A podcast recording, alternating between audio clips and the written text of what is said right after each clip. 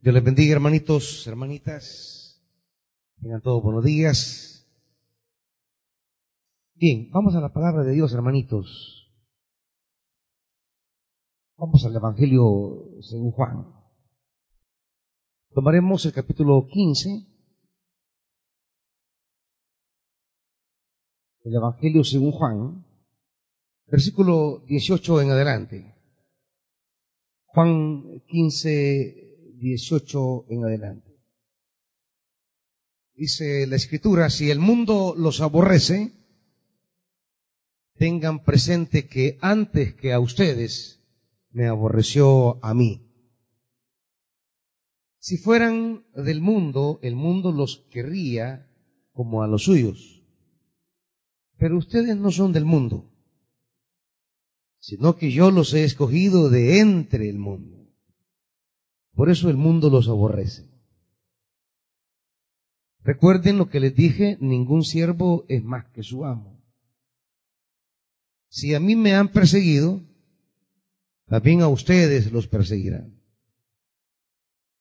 Si han obedecido mis enseñanzas, también obedecerán las de ustedes. Los tratarán así por causa de mi nombre porque no conocen al que me envió. Si yo no hubiera venido ni les hubiera hablado, no serían culpables de pecado, pero ahora no tienen excusa por su pecado. El que me aborrece a mí, también aborrece a mi Padre. Si yo no hubiera hecho entre ellos las obras que ningún otro antes ha realizado, no serían culpables de pecado. Pero ahora las han visto y sin embargo, a mí y a mi Padre nos han aborrecido.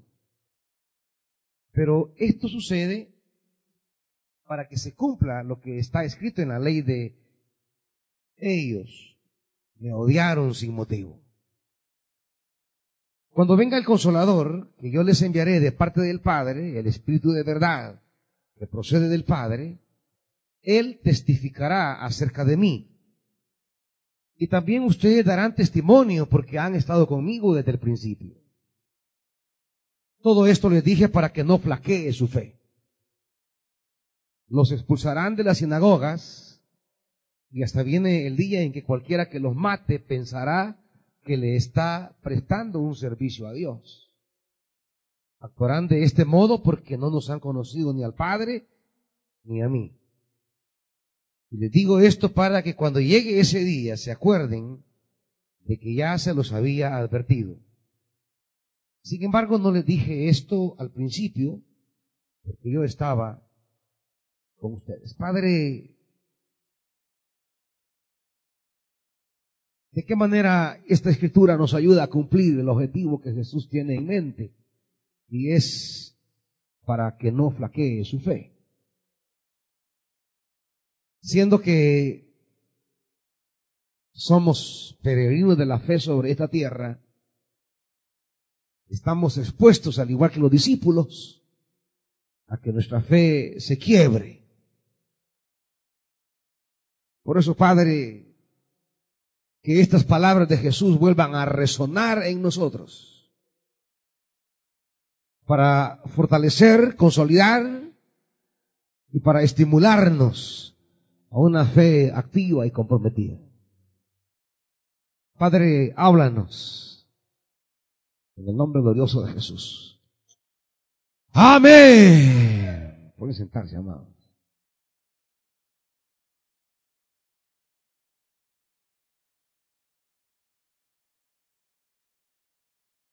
Bien, en el versículo primero del capítulo 16, Jesús establece de manera explícita y clara el, el, propósito de estas palabras. ¿Qué pretende Jesús al tratar de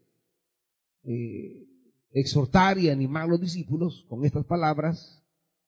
Por supuesto, no solamente se refiere a las palabras que hemos leído, brevemente, si no se refiere a, todo el capítulo 14, a todo el capítulo 15.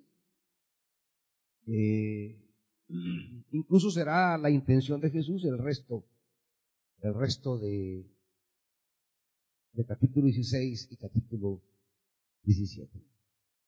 Ya, ya sabemos que el capítulo, el capítulo 14, 15, 16, 17 es una es una serie de, de discursos introducidos por el evangelista después de que Jesús les exhorta a levantarse y, salir, y luego continúa en el 18 el relato de, de Jesús saliendo con los discípulos del aposento alto. Y este, este, este conjunto de palabras de Jesús, donde él básicamente domina eh, la temática, tiene por intención esto, esto que Jesús plantea en el 16.1. Todo esto les he dicho para que no flaquee su fe. Jesús está claro que ha caminado tres años y medio con estos hombres, que les ha transmitido una serie de enseñanzas y de verdades que ellos debían de interiorizar, de cultivar y de hacer propias. Sin embargo, la fe no es algo que nos es dado de una vez y para siempre de una forma inquebrantable. La fe no es algo que tenemos y que nunca podemos perder. La fe, la fe puede quebrarse. La fe puede flaquear. La fe eh, puede entrar en una fase depresiva, hablando en términos espirituales, en términos de depresión. La fe puede entrar en un, en un callejón sin salida. La fe puede entrar en una fase eh, donde falta el sentido. Donde no podamos encontrar en un momento determinado el, camino, el rumbo y, y la fe puede flaquear, hermanitos. Y Jesús advierte a los discípulos la posibilidad de que, de que la fe que ellos han colocado en, en, Cristo Jesús eh, llegue a quebrarse y ahí entramos todos en esa posibilidad, amados hermanos. Todos entramos en esa, en ese estado potencial en el cual su fe puede llegar a una fase de quebrantamiento. Y en esto nadie está libre. Absolutamente nadie está a salvo. Nadie puede pretender haber llegado a un estado de crecimiento en la fe en la cual jamás va a flaquear. Por eso para no llegar a ese estado es que Jesús habla. Para no entrar en esa fase de depresión de nuestra fe es que Jesús nos dirige estas palabras. Porque en la vida han de ocurrir una serie de circunstancias una serie de situaciones, de sinsabores, de conflictos, de necesidades, de estrecheces, de pérdidas, que pueden eh, entrar, hacer que nuestra fe entre en una crisis. Hay contradicciones en la vida.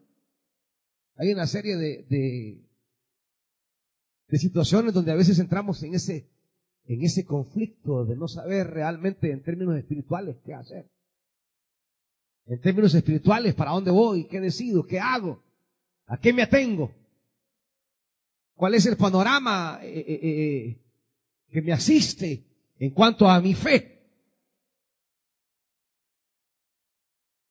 Y hay muchas personas que entran en esta crisis de fe. El, el enflaquecimiento de la fe. Muchas personas han pasado por esa etapa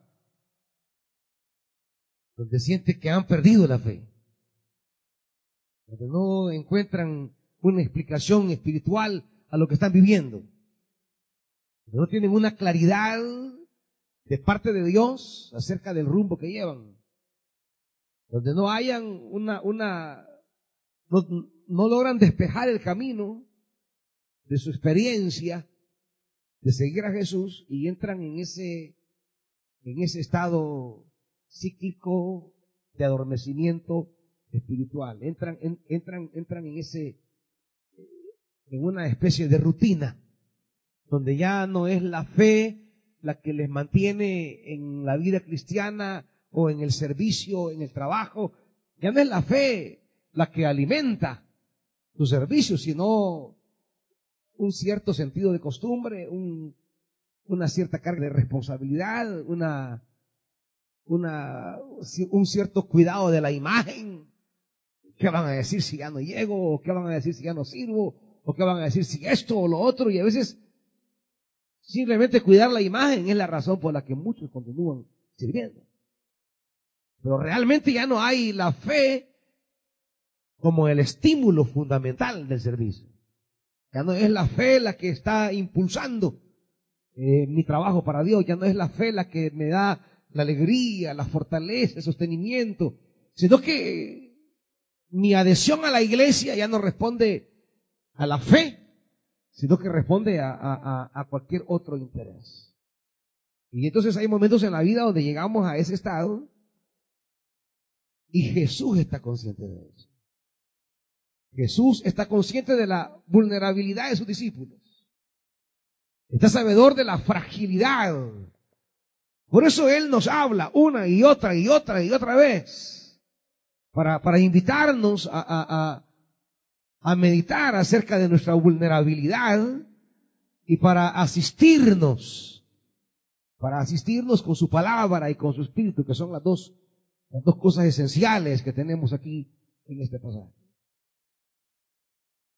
Diríamos que Jesús quiere dejar en claro tres cosas respecto a la fe.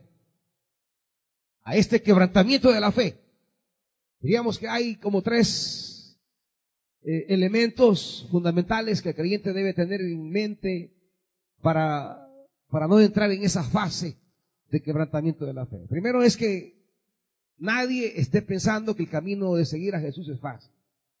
Eso es lo primero que todo deben tener claro.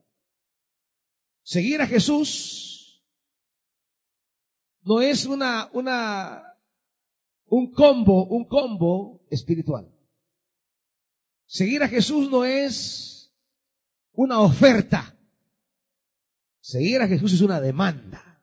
Eso es lo primero que todos ustedes deben tener claro, hermanitos. Sobre todo en este, en este mundo de mercadeo religioso donde todo se oferta y donde no hay demandas.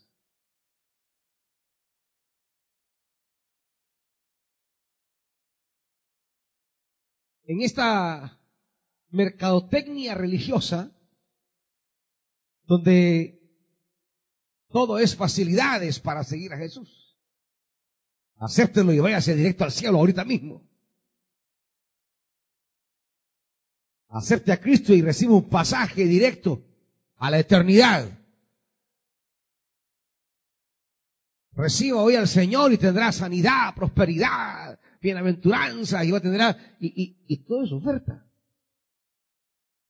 Y la gente entra al Evangelio creyendo que a partir de ahí lo que le viene es un saco interminable solo de alegrías, de sorpresas emocionantes y, y, de cosas fabulosas. Y cuando empezamos la marcha nos damos cuenta que nada así. Nos damos cuenta que seguir a Jesús es un camino, eh, si bien de victoria, pero antes de la victoria de guerras. Y, se nos ha vendido la idea que vamos a tener victorias, pero no queremos vivir, atravesar el desierto de la guerra. Si bien es cierto que el Evangelio trae consigo una serie de, de bendiciones que el Padre ha preparado, pero antes, el Padre no solamente ha preparado una serie de bendiciones para nosotros, sino que también quiere prepararnos a nosotros para recibir lo que Él ha preparado. Pero, pero esa preparación no la entendemos como debe ser. Venimos al Evangelio queriendo recibir lo que el Padre ha preparado. Pero, pero no venimos al Evangelio queriendo ser preparados para recibir lo que Él ha preparado. Sino que así como venimos, así queremos recibir todo lo que el Padre tiene para nosotros. Y eso no es así, hermano. Desde el principio de la Biblia, Dios tiene que prepararnos Preparó a Israel a lo largo del desierto para entregarle la tierra. Y así va a preparar eh, al pueblo de Dios siempre, a sus siervos siempre. A David lo va a preparar a través de un largo camino. A David lo va a preparar durante años. Durante años. Antes de sentarse, primeramente, siete años en el trono de Judá y después treinta y tres años en el trono de Israel, eh, Dios va a preparar primero a David. Y no lo va a preparar entre, entre flores, hermano. No lo va a preparar. No lo va a preparar eh, eh, con masajitos. Lo va a preparar en el horno de la, de la, de la prueba de la fe. Y es ahí donde muchos no queremos entrar. Todos queremos como que todos queremos que Samuel llegue, nos unja y ya el día siguiente estar en el trono. Queremos que impongan manos, que nos unjan y ya al día siguiente estar en el puesto, ¿no, hermanito? Una palabra de unción sobre su vida no significa que eso es inmediato. Una promesa de Dios a su vida no quiere decir que eso te llega mañana o pasado mañana. La promesa de la bendición ahí está. Lo que Dios ha preparado para usted ahí está. Pero primero Dios debe prepararlo a usted para poder recibir y cuidar y que prospere lo que Dios ha preparado para usted. Y por eso lo primero que Dios, lo primero que Jesús les insiste a los discípulos, versículo 18, Ahí viene el primer componente. Si el mundo, ¿qué hermanitos? Los aborrece. Ese componente de ser aborrecidos. Ese componente de que no lo quieran. Y no es la excusa de muchos para dejar el camino. Es que a mí no me tragan. Es que a mí no me, no, no me ven con buenos ojos. Si desde que pongo un pie en la puerta, y más si anda aquellos tacones, va, clac, clac, todos me vuelven a ver. Y dicen, ya viene esa.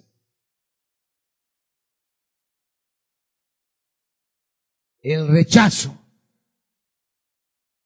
Muchos no aguantan el rechazo. Muchos no aguantan el no ser bien vistos. Es que todos quieren que los amen, que los quieran. Sobre todo en este mundo donde la popularidad se ha convertido en un patrimonio de valoración personal en este mundo donde, donde la, la estima del otro se ha vuelto parte de mi riqueza. Y, y hasta se molestan porque publican algo y nadie les da nada. Y aún me odia, nadie. Nadie. Entonces, no digamos cuando recibe dentro de la iglesia señales de que usted no es apreciado en la iglesia, de que usted no es valorado en la iglesia. Cuando no valoran lo que usted hace. Y no eso es la causa de que la fe de muchos flaquee, pues. Si mire, yo vengo tentando, yo amané, y vengo a hacer esto, y a mí nadie me dice, hermana, qué linda se ve barriendo trapero, no nadie. Tanto tiempo he hecho yo esto y nadie se ha fijado en mí.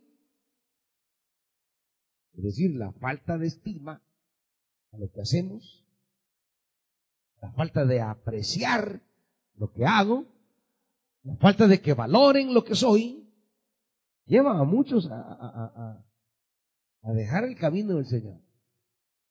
Lo primero que Jesús quiere decirles, amados hermanos, es que esto de servir a Jesús no es un, asunto de popularidad. Esto de seguir a Jesús no es un asunto de ser el, el, el men de la película. Esto no es de ser eh, eh, eh, la estrella. Esto no es de estarse robando el show. Seguir a Jesús no es un asunto de, imagen. Y claro, el asunto es que esto de seguir a Jesús poco a poco se ha ido convirtiendo en una cosa de imagen. Y aún a nivel, a, nivel de servicio pastoral. ¿Cuántos pastores no contrastan hoy asesores de imagen? ¿Cuántos pastores no contratan eh, eh, eh, gente experta en los medios de comunicación o la mercadotecnia porque quieren, quieren trabajar la imagen por trabajar el tema de la aceptación? Por eso, medios de comunicación y mercadeo son dos herramientas que la iglesia tiene hoy más importantes que, que hacer el ministerio y que dar testimonio en la imagen. Es decir, la aceptabilidad, el, el, el, el, el brindar una visión nuestra que atraiga y que seamos aceptados. Y eso es lo primero que debemos arrancar como iglesia y como creyentes. O sea, yo creo que la iglesia no debe trabajar para ser aceptada, hermanito. Sea, al fin y al cabo, nosotros no, no salvamos a nadie. Yo creo que no es aquella cosa de que, de que debemos hacernos eh, eh, eh, potables a la opinión pública. A mí no me interesa ser potable a la opinión pública. Porque a veces la opinión pública va a querer escuchar cosas que el Evangelio no me hace decir. La opinión pública va a querer escuchar un discurso a veces no va armonizando con el Evangelio.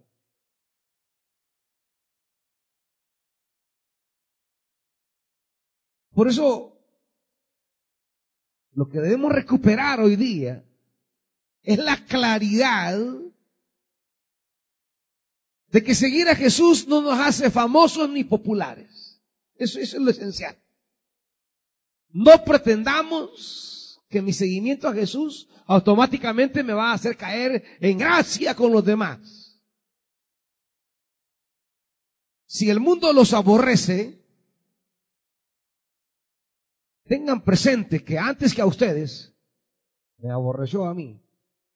Javier. Javier. Perdón, hermanito.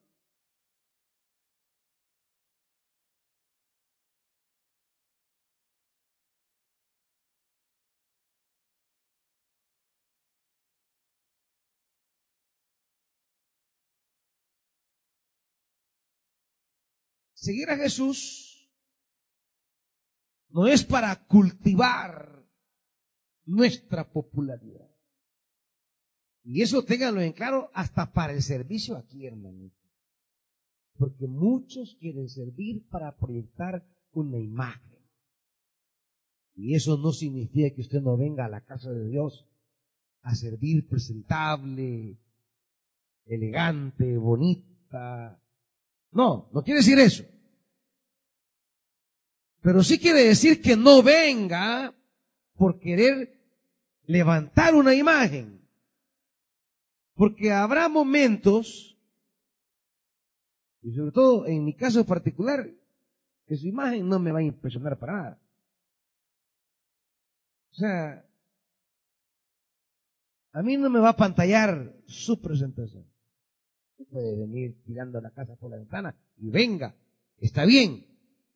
Pero de cara a servir al Señor, la pantalla no es suficiente. No venga a servir al Señor para ser estimulada o valorada. Porque le voy a decir que a veces no vamos a valorar su servicio, hermano. O sea, no esté pensando que aquí le vamos, usted ve que aquí no andamos dándole diploma a nadie. Así como en toda la iglesia al final del año, vamos a darle un diploma a la servidora vamos a darle un premio. No, aquí a nadie le estamos dando premio. A nadie.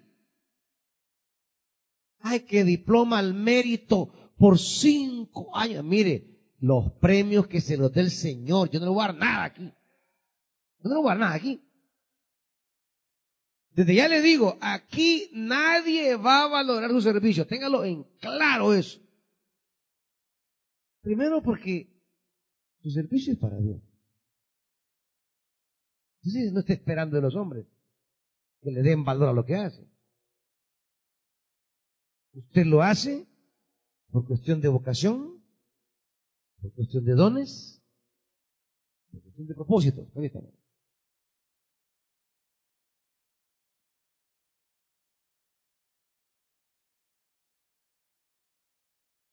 Usted no lo hace para lograr un estatus. Porque si lo hace por lograr estatus, hermanito, vamos para mal. Y usted se va a desanimar, rapidito se va a desanimar. Jesús debe tener, quiere que ellos tengan bien en claros que si van a seguirle es por convicciones profundas y no por ciertas pretensiones personales. Yo sé que la gente anda buscando estímulo, autoestima, valoración. Y pues sí, yo entiendo eso, pero, pero por lo menos aquí no la vamos a dar de esa manera. O sea, y eso pues sí que le quede claro, hermanito. ¿Verdad? No, no, no, no. No le vamos a hacer un altar el 31 de diciembre, pues. Aunque no haya faltado ningún culto que ha sido un fiel servidor. No, no, no vamos a darle un reconocimiento especial, una estatuilla, un Oscar, un Grammy, no. Ese tipo de mentalidad lo único que hace es hacerle pensar a la gente que ha de servir por cierto estímulo externo. Oh, hermanito. El mundo lo va a aborrecer. Y además dice, versículo 2 del capítulo 6, 16, los expulsarán de las sinagogas. Y no solo esto, viene el día hasta que cualquiera que los mate, pensará que le está dando un servicio a Dios. O sea, habrá gente que le va a hacer daño y creerá que está ayudando a Dios con eso. eso viene. Habrá gente que ahí en la sinagoga, en la reunión, en el trabajo, en el ministerio, ahí donde está, le va a hacer un daño y creerá que está sirviendo a Dios con eso. La gente que le hace daño. Es decir, hay, gente que, que en su conciencia de religiosidad espiritual cree está ayudando a Dios, a la causa divina, al hacerle un daño a usted. Y esto es parte del seguimiento de Jesús. Entonces, ¿por qué? ¿Por qué no esta mañana nos, nos, nos introducimos en la mente y en el corazón la idea de entender que seguir a Jesús es una cosa de conflictividad? Es una cosa de, eh, de cierta, de cierto, eh, de cierto pleito, de cierta riña, de cierto rencor, de cierto odio que vamos a cosechar como fruto de seguir a Jesús. Por eso esto no es fan, no es ser fan de Jesús, hermanito. A mí esta, esa, esa, esa, esa palabra me cae mal. Ser fans de Jesús. Eso no puede ser más estúpido. Según lo plantea el Nuevo Testamento. Que Jesús no anda buscando fans. Porque Él no es ningún ídolo que busque popularidad. Él no anda buscando espectadores. Él tiene discípulos o no tiene discípulos. Leyendo y nada más. Pero que soy fans de Jesús. Dígale así a señora a ver qué le dice. Su abuelita le va a decir. Yo, no, yo no quiero fans. Yo no estoy ahí en un concurso de popularidad. ¿Que ¿Cuántos son fans de Jesús? Él no busca fanáticos. No. Él quiere discípulos que le sigan, que le sirvan, que le amen. Discípulos que entiendan la carga del discipulado. Que entiendan que esto de ser discípulo es conflictuarse la vida. Es lo primero que debe entender. Seguir a Jesús es conflictuarme la vida. Así que así fue para él. Por eso él va a decir que ningún siervo es mayor que su amo. En el versículo 20. Recuerden lo que les dije, ningún siervo es más que su amo. ¿Y qué dice? Si a mí me han perseguido, ¿qué dice? También a ustedes. O sea, ¿y, y qué pretensión tenemos nosotros de querer seguidor, de, de, querer ser seguidores de Jesús y no ser perseguidos? Si a él lo persiguieron desde el primer día. Ve el Evangelio de Lucas.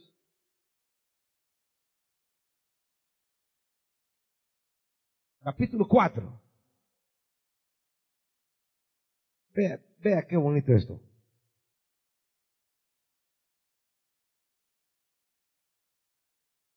Ya ustedes conocen, no daré mayores detalles. Jesús llega a Nazaret, entra a la sinagoga, le dan el libro del profeta Isaías, él lo lee y se sienta y comienza a hablarle, versículo 21 comienza a hablarles. 23. Y continúa predicándoles. Y termina de predicar en el 27. La primera predicación de Jesús. ¿Qué reacción provocó? 28.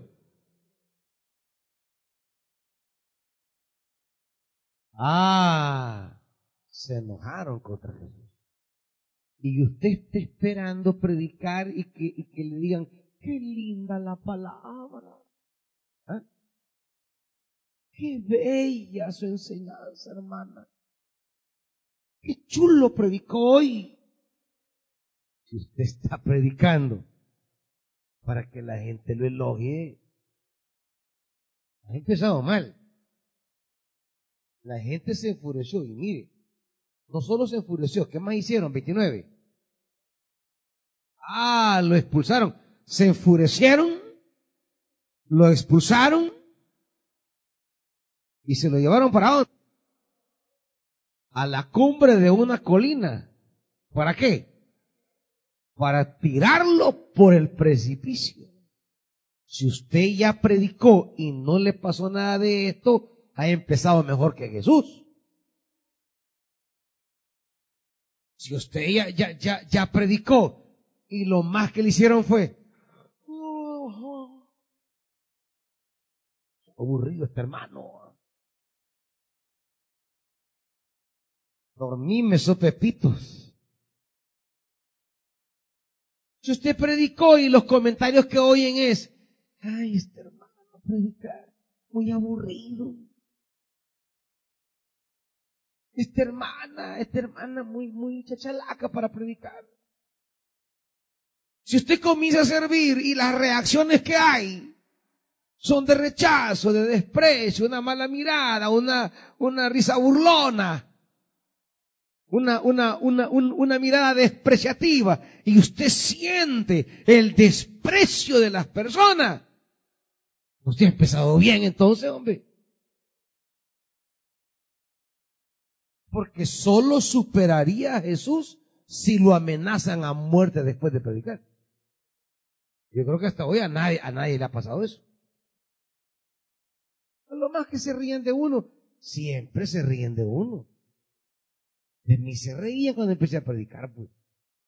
Porque uno predica todo trabado, todo, todo, todo rechaceado. Uno, uno cogea mucho para predicar. Está empezando el camino de la predicación. Y ya afuera se van a reír de usted, le van a hacer algún comentario negativo sobre una palabra que usó mal, sobre un término equivocado, sobre una definición confusa, sobre una idea eh, eh, quizás trillada. Pero eso no es nada. ¿Cómo empezó Jesús? El primer día se enfurecieron, lo expulsaron y lo querían matar. El primer día. Y usted aquí chillando porque no la saludan. Nada.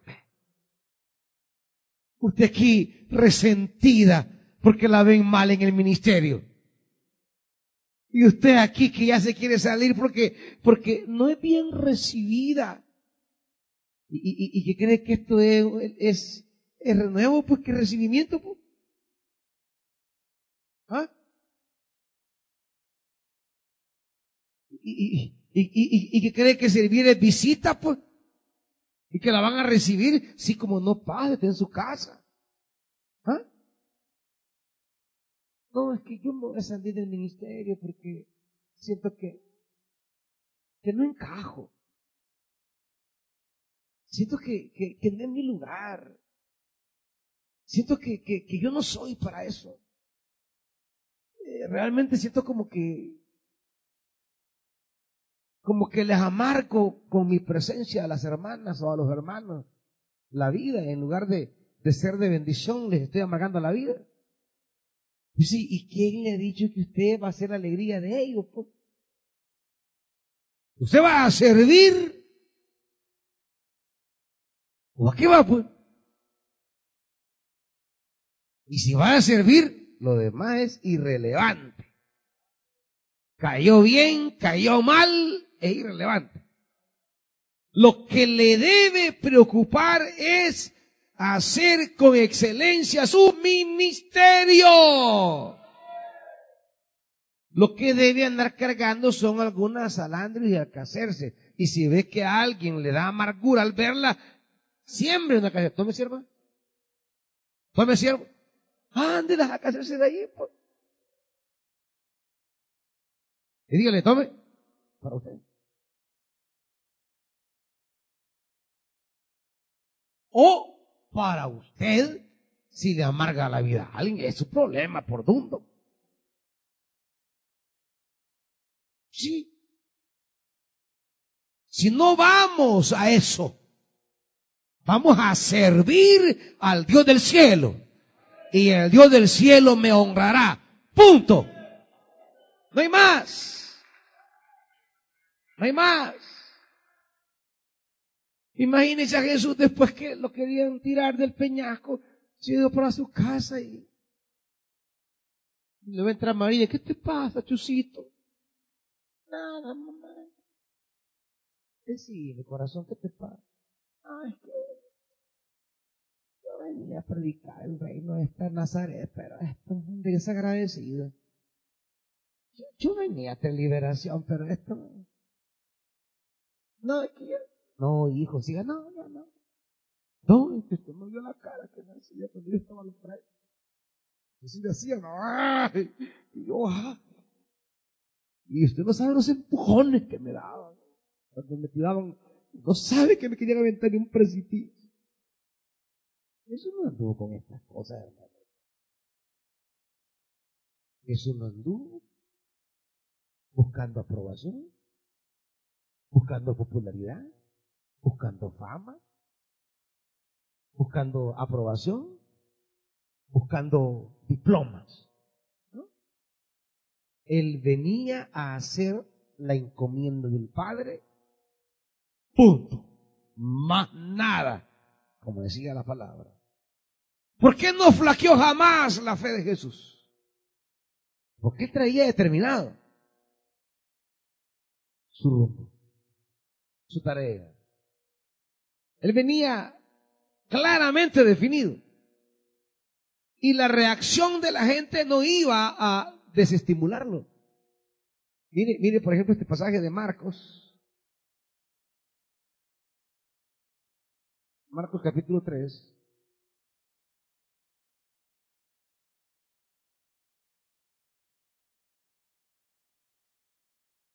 Versículo 20. Marcos 3:20.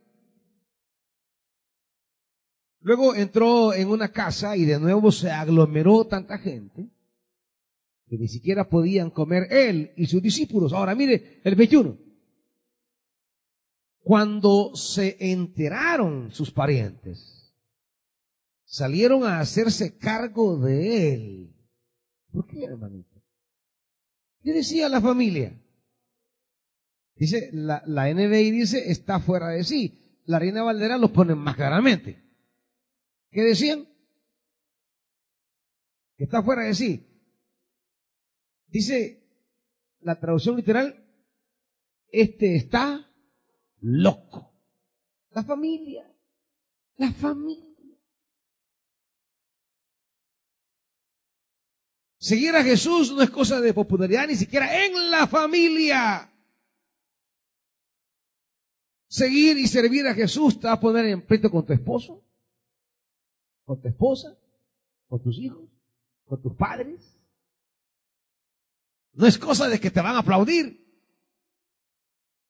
El marido que no conoce a Dios, como dirá Jesús, no conocen a mi padre. ¿Qué te va a decir? Ya vas donde ese viejo. Pues sí, como a uno le echan la culpa por gusto. Uno paga los platos rotos. Usted es la que no le quiere cocinar al marido y a uno le echan la culpa. Ya, y la mujer, a saber a quién vas a ver esa iglesia. Son los pleitos, La familia. Familia que no valora lo que usted hace para el servicio. Y usted dice, tras que vengo de caerle mal a esa del ministerio y voy a la casa y por ir a servir también peleo con mi marido. O sea, es, bien fregado. Porque no hay ni estímulo, ni en la casa, ni en la iglesia. Y entonces, ¿qué sostiene su servicio? ¿Qué mantiene su fe? ¿Sobre qué fundamento establezco mi entrega al Señor cuando mi servicio me genera problemas? En la iglesia, me genera problemas. En la casa, lo primero que me mantiene es la claridad de Jesús. Mire, hijo, usted no es más que yo. Es lo primero. ¿Y qué quiere decir? Si a mí me odiaron, a usted lo van a odiar. Si a mí me miraron mal, a usted si a mí no me querían en la casa, ¿a usted? Tampoco. Ahora, y si hacemos la lista y me cuenta. Si a mí me escupieron, espere su escupidita. ¿Ya lo escupieron? Va, ya casi, ya voy a pasar por ahí. Repartiendo. Escupida santa. ¿A usted ya le dieron de bofetadas? No, falta entonces, no se preocupe. Está empezando. ¿A usted lo agarraron a latigazos? No, falta entonces. A usted ya la dejaron chuloncita. No me refiero ahí en su cara, no, me refiero aquí en la iglesia. ¿Ah? Aclaro el lugar.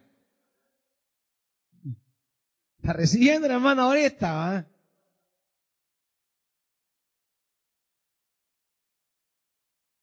ya, ya le quitaron la ropa y la rompieron en la iglesia.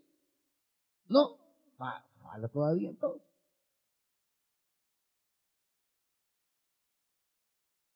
Si comenzamos a escuchar la lista de Jesús, usted recuerde, el principio es, usted no es más que Jesús.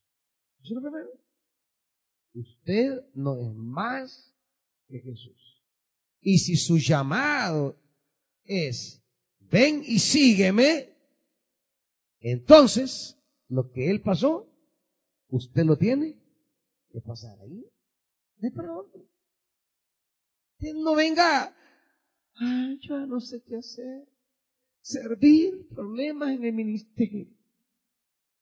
más que me piden dos dólares y yo no tengo para darle y me miran mal. Y voy a la casa y mi marido cree que yo, Ale, dice, llevo el pisto. Y nada, solo puro saldo. ¿Y cómo va a servir entonces? No, el principio es, yo sigo a Jesús, yo no soy mayor que Él, y lo que Él pasó, yo lo tengo que pasar. Primero, métase eso en la cabeza. Si Él lo vivió, debo vivirlo también yo. Entonces, ¿cuál es la sorpresa? ¿Qué es lo que Jesús dice?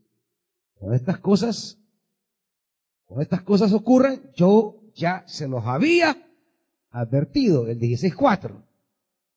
Y les digo esto para que cuando llegue ese día se acuerden de que ya se lo sabía. De cuando llegue el día que usted le sucedan estas cosas. Ya, ya, ya era sabedor, sabedora de esto.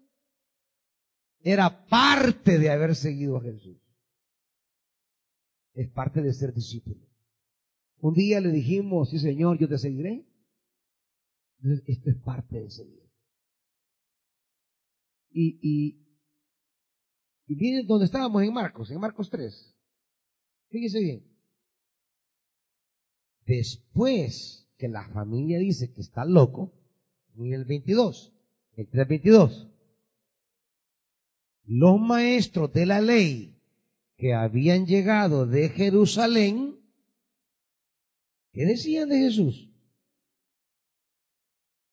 Ay, este, este, este no es hermano, este es el diablo. Versículo 30.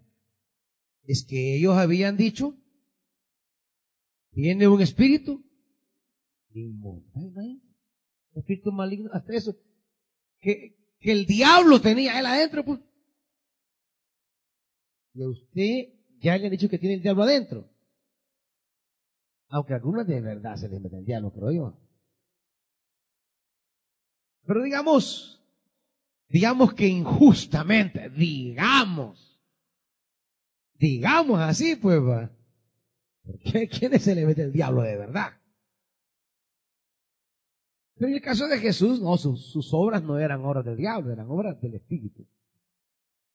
Pero la gente le dijo que no. Es decir, la gente despreciaba la calidad de lo que hacía. Hacía algo y la gente lo tomaba como del diablo. Cuando se desprecia lo que usted hace, tendrán días que se van a despreciar su servicio. Dirá, ¿y de qué vale mi servicio si la gente no lo aprecia? Eso, ¿por qué se lo plantea así? Como que si su servicio dependiera del valor que la gente le dé. Su servicio no vale por eso. Si no, no sirvió el servicio de Jesús. Porque nadie lo valoró, aún estando clavado. Se pasaban mofando se pasaban burlando. Lo agarraron de chiste. Ahí dice, de mofa sirvió Jesús. Jesús fue objeto de burla, de chiste. Y no hay cosa que más le incomode a la gente que la agarren de payasa. Usted mismo va, no es que de mí no se van a estar riendo. Pero le pregunto, ¿se rieron de Jesús? ¿Cuál es su crisis? ¿Cuál es su crisis? Esto es lo primero, hermanitos. Para que su fe no flaquee, lo primero que deben entender es que la conflictividad, el desprecio, la no valoración es parte integral de seguir a Jesús. No, no sentirme bien a veces porque la gente no valora lo que hago eso es parte de esto. Usted no es más que Jesús. Lo que Jesús pasó, también usted lo va a pasar. Así que eso es lo primero. ¿Estamos claros, hermanitos? Así que no quiero que nadie ande chillando, que no me quieren, que no me miran bien, que no me saludan. Porque de verdad, después de esta palabra, si usted anda chillando, mejor compre su lazo y ya sabe qué tiene que hacer. Pero sí, porque si va a andar en esas crisis, aquí, aquí no queremos oír lamentaciones, pues. Ya Jesús le está diciendo, usted no es más, no es mejor que yo. Y si no es mejor, si no soy mejor que él, y que él de verdad aguantó porque era cierto. Y nosotros a veces que aguantamos de verdad porque, porque somos locos. O sea, él porque de verdad. Y a veces uno sufre, pero no porque, como dice, por la verdad, no. Anda sufriendo por la mentira. Y aún así agarra crisis. Usted hace las cosas y, y, y, después anda ahí de, de delicado. Amén. Usted se mete a los líos y después ahí anda. Pues sí, nosotros que nosotros nos metemos. No es que sea una monedita de oro despreciada, no. A veces usted da razones para caer mal, hermanita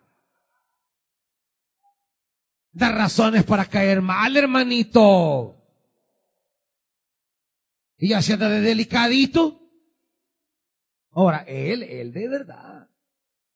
Él de verdad. No daba razones. Era coherente con el Padre. Ahora, si él, que obraba conforme la corazón del Padre, fue tratado así, ¿y, qué esperamos usted y yo, hermanito? ¿Ah? ¿Y qué esperamos usted y yo con esa nuestra manera de ser toda locada? Con esas disparazones que nos agarran. ¿Ah? Con esas actitudes y esos caracteres. Si él, siendo a las cabales, fue odiado, nosotros, que no estamos al cien, que no somos cabales. ¿De qué más podemos esperar? Así que, cuando hablen mal de usted, gloria a Dios. Se rieron de mí. Bendito Padre. No agarre crisis, hombre. No agarre llave. En algo por lo menos me parezco a Él. Porque no se parece en su sonrisa, ni su santidad, ni su amor, ni su entrega. No, en que no lo quieren. Va, por lo menos en eso me parezco a Él. ¿Me entiende? Hasta para eso diga, gracias Jesús, porque en eso me parezco a ti. No me quieren las hermanas del ministerio, me parezco a ti, Padre, con alegría. Padre, los hermanos no me quieren. Gracias, me parezco a ti, Padre. Eso haga, pero no ando. ¡No, hombre! Usted no es más que Jesús. Así que no quiero ver chillones aquí. Ni quejistas aquí. ¿Estamos? Va. Vayamos entonces más adelante.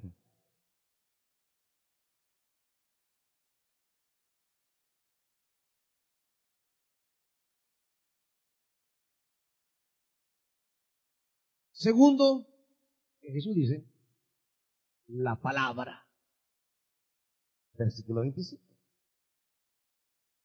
Pero esto sucede para qué? Para que se cumpla lo que está escrito. Me odiaron sin motivo. Eso es lo, eso es lo En la palabra está claro que todo el que sirve a Dios atravesará crisis en su vida. Ya lo dice Pablo Timoteo.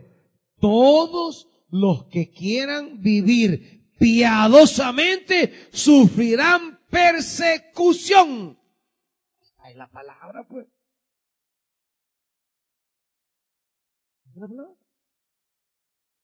Dígame, ¿a qué siervo de Dios se le hizo fácil servir a Dios? Dígame. ¿A qué siervo de Dios su fe le fue fácil? Bueno, y Moisés.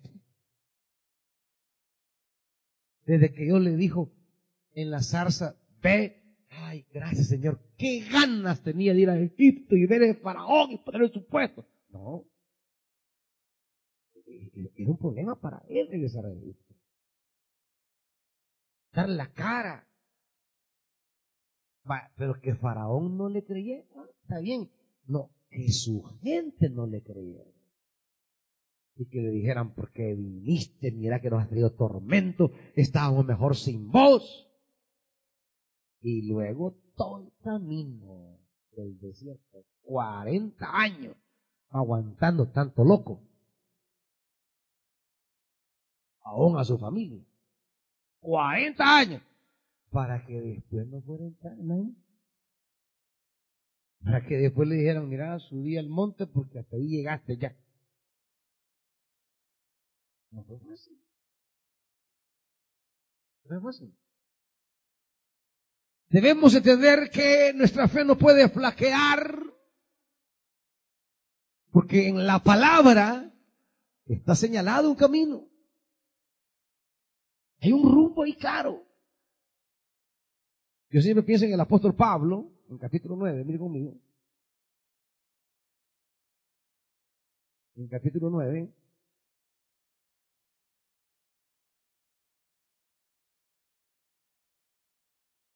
De Hechos.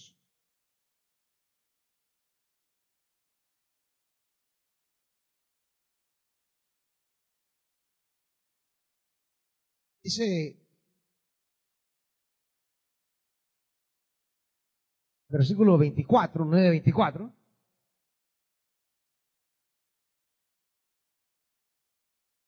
Pero Saulo se enteró de qué, hermanita.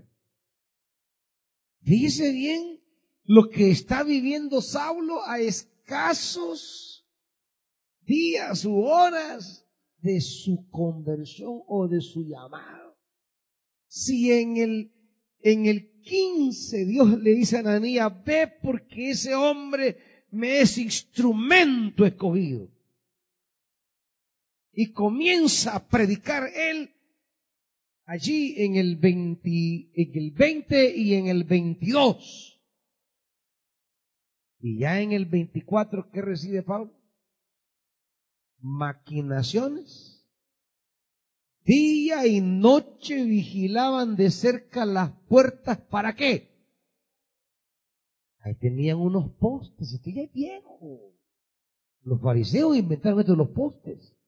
Ahí estaban posteando a Saulo. Y lo mismo, para llevárselo a darle jaque. O sea, que los postes lo agarraban, venir para acá y se lo llevaban al monte a un cementerio clandestino, esto ya es viejo. La religión lo inventó.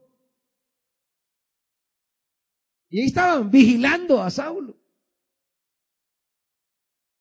¿Y qué hicieron los hermanitos? 25, pero sus discípulos se lo llevaron de noche y lo bajaron en un canasto por una abertura en la muralla. Imagínense, él iba con todo para Damasco con todos los poderes. ¿Y cómo salió? A escondido. con el Sanedrín iba Gallón, con custodios y con todo, y, y, poderoso. ¿Y con Jesús? Lo tiene que sacar a escondidas en un canasto como que fuera un ladrón. Entonces, para Pablo, seguir a Jesucristo fue complicarse la vida. Cuando leemos toda la Biblia, hermanitos, cuando vemos las escrituras, alimentense de las escrituras. Jesús no flaqueó en su fe, porque él tenía un principio y es la escritura, lo dice. A mí no me preocupa esto, la palabra lo decía.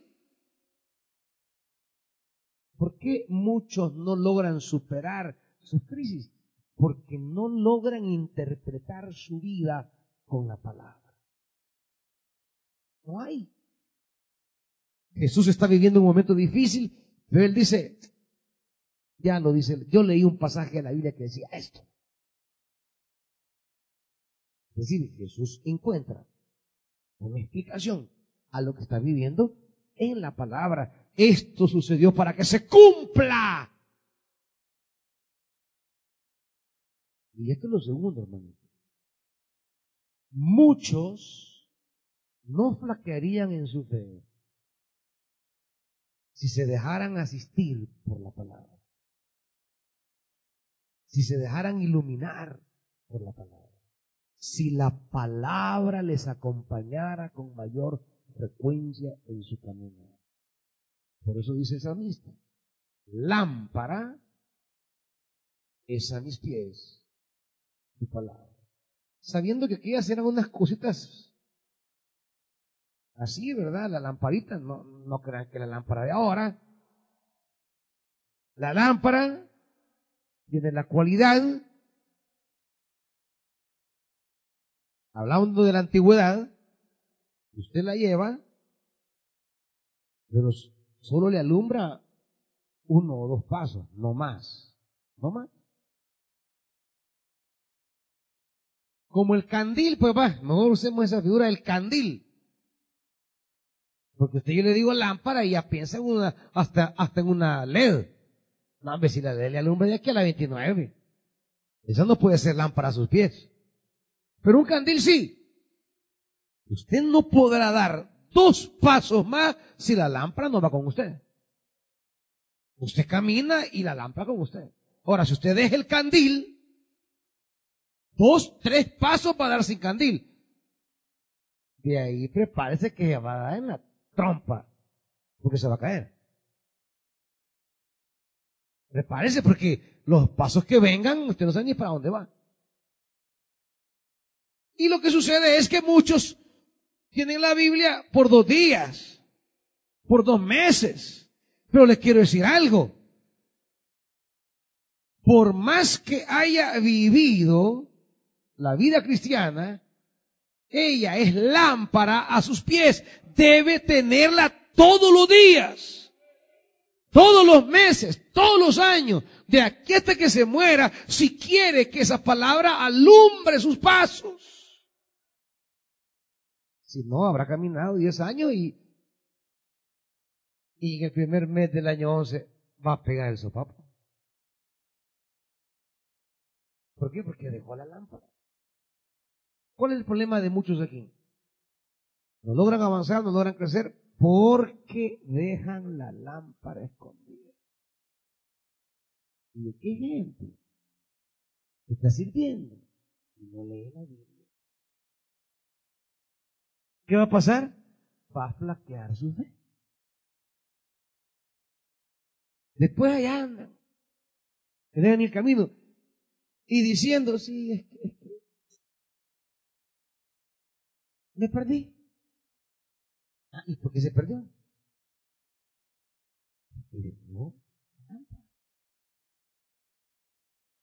Cree que hablar con el pastor, cree que la lámpara, no, yo no soy la lámpara. Más, yo puedo hacer agua para apagarle su lámpara. Yo, yo, yo, yo puedo ser extinguidor quizás. Es que el hermano, pues sí, sí que el hermano a veces puede apagarle la lámpara. No, no. La escritura. Una persona que se mantenga alimentándose de la escritura no va a flaquear en su fe jamás. No va, es que mire, esto, esto, tiene un poder. Esto, ahí lo ve, frágil, despreciado. Pero cuando usted lo toma Dice a leerlo. De aquí emana una fuerza. De aquí, de aquí sale una, vitalidad. De aquí brota un espíritu. No, que jamás lo hará flaquear en su fe. Jamás. Para que se cumpla, digo eso. El problema, hermanitos, es que de verdad a muchos de ustedes la Biblia les vale chongo. Esa es la verdad. Y así andan sirviendo. Y andan trabajando. Van a flaquear un día. Se les va a quebrar la fe un día. Y usted lo mira. Pero si yo viese hermanita cantando, oh, pues sí, cantando, pero sin palabras. Cantaba con la trompeta, pero no con el corazón. Pero si yo ves, hermanito, de mujer, sí, pues sí, pero ahí estaba de estatus, pero Pero si yo lo vi en equipo pastoral. No, pues sí, sí que pues. Yo no andaba Judas también en equipo pastoral, pues. Y entonces salieron corriendo a la hora de su por todo. Palabra. Tercero, para terminar, hermanitos. Para que su fe no flaquee. Usted no es más que Jesús. La palabra que lo asiste. 26. Cuando venga, 15, 26. Cuando venga el consolador, que yo les enviaré del Padre, el Espíritu, el consolador, hermano. Él testificará acerca de mí. Y entonces también ustedes darán testimonio. Tercero es el amar al Espíritu, hermanitos. ¿Tiene para dónde? Jesús, la palabra y el Espíritu. Usted se mantiene ahí, nunca va a flaquear su fe. El problema es que usted cambie ese triángulo. Amistades con hermanitos de la iglesia. Mi novio, mi novia en la iglesia. Claro, usted hace un triángulo equivocado. Pues. Ese novio, esa novia, por el cual hoy hasta barre la 29, y no le importa que ponga 38 ahí, que lo va. No, pero yo estoy sintiendo desde aquí en la 39, en la 29. Y suma 38 va. Pero claro, hasta la novia que la está viendo. Mi amor, mira cómo sirve el Señor. Y sí, pero un día esa novia no va a mandar carajo. Y bien frecuente, ¿sabe?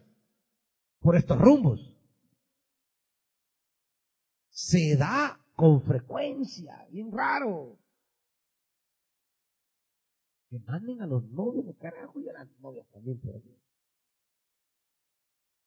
Ey, y fulano, bueno, como yo aquí estaba a punto de equivocarme, pues.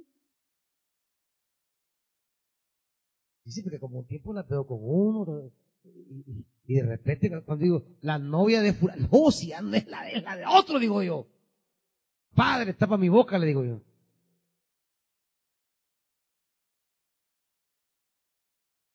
Pero no es nada. Ah, el esposo, no, si no es el esposo, es de la otra, o sea, cosas que le van a uno.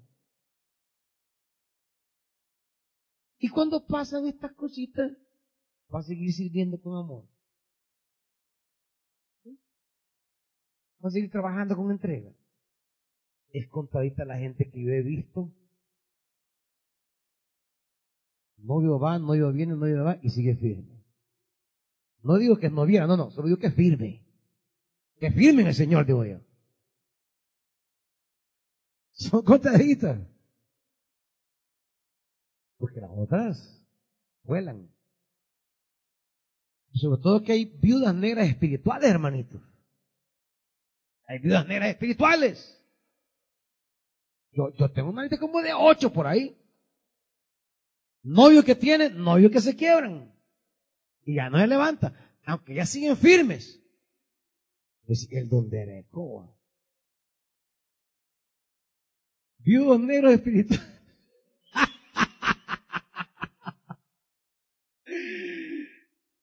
Seré yo, dice la hermana ya.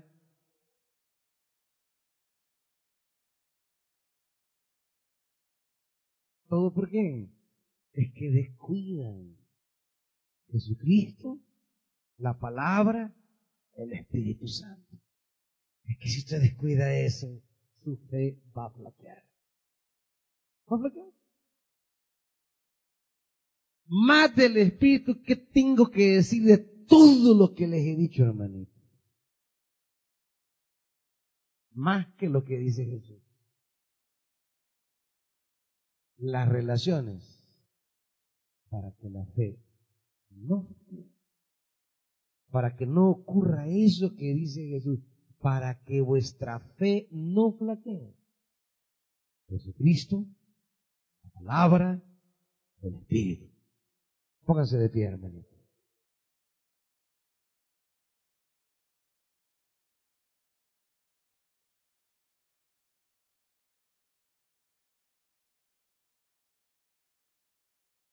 Piden al Señor que su vida esté cimentada en ese triángulo, hermanito. Donde, donde si caminan ciertamente allí nunca va a flaquear su fe. Se van a mantener firmes hasta el final. Padre, perdemos de vista muchas veces el haber sido llamados por Jesús. Él nos llamó un día, no los hombres. Por tanto, Él es nuestra medida de servicio. Ayúdanos a evaluarnos a partir de Jesús, Señor, no a partir de los hombres. Lo que, lo que Él fue, lo que a Él le pasó, lo que Él caminó. Padre, de tu palabra, Dios, tu palabra Despierta en nosotros el amor de María por tu palabra. Despierta en nosotros ese amor del salmista cuando le dedica poema a la palabra. Oh, cuánto amo yo tu ley, decía el salmista. Que podamos decir nosotros igual y suspirar de amor por la palabra. Cuánto amo la palabra.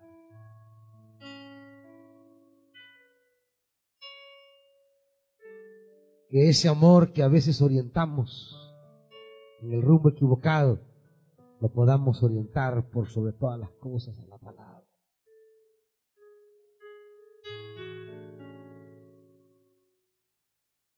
Que nuestra vida pueda cultivarse de comunión con el Espíritu Santo.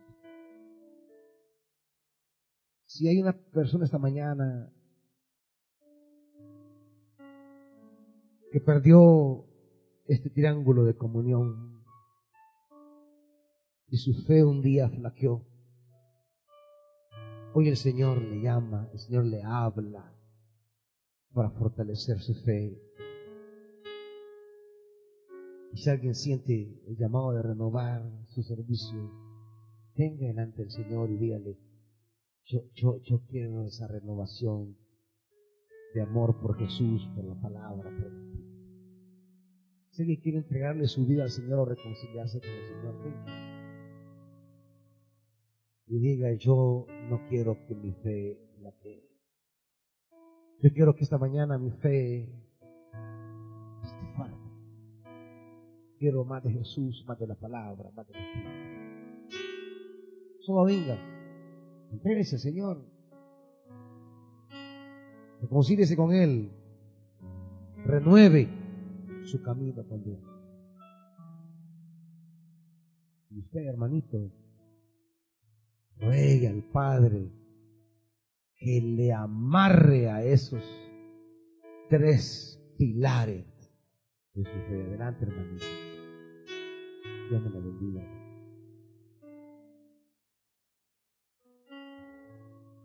Alguien más.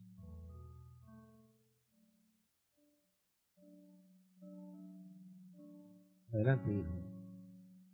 Venga aquí, hará por usted. Este es el hermanito de la hermanita, el suyo.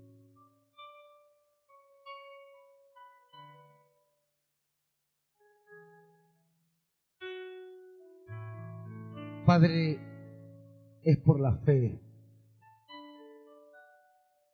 que te agradamos y que conquistaremos todo lo que tú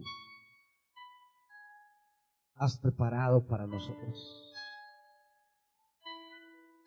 Pero para que nuestra fe no se quiebre,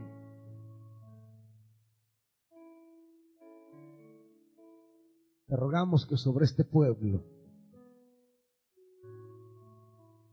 nos hagas más parecidos a Cristo, más amantes de tu palabra,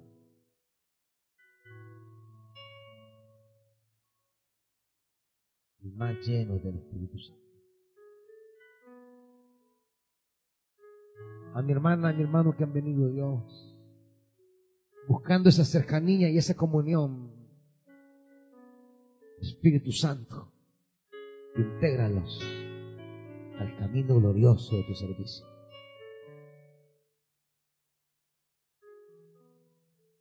Te lo rogamos, Padre, en el nombre de Jesús. Aleluya. Amén. Dios les bendiga, amados hermanos. Salúdense unos a otros. Aunque se caigan más, salúdense. Yo quiero más de ti. Habitar en tu presencia. Menguar para que crezcas tú y cada día seré más como tú. Si yo quiero más de ti.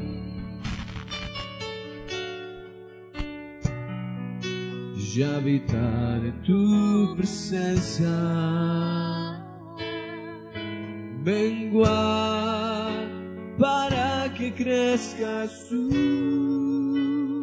y cada día seré más como tú. Quebranta mi corazón quebranta mi vida te entrego mi voluntad a ti.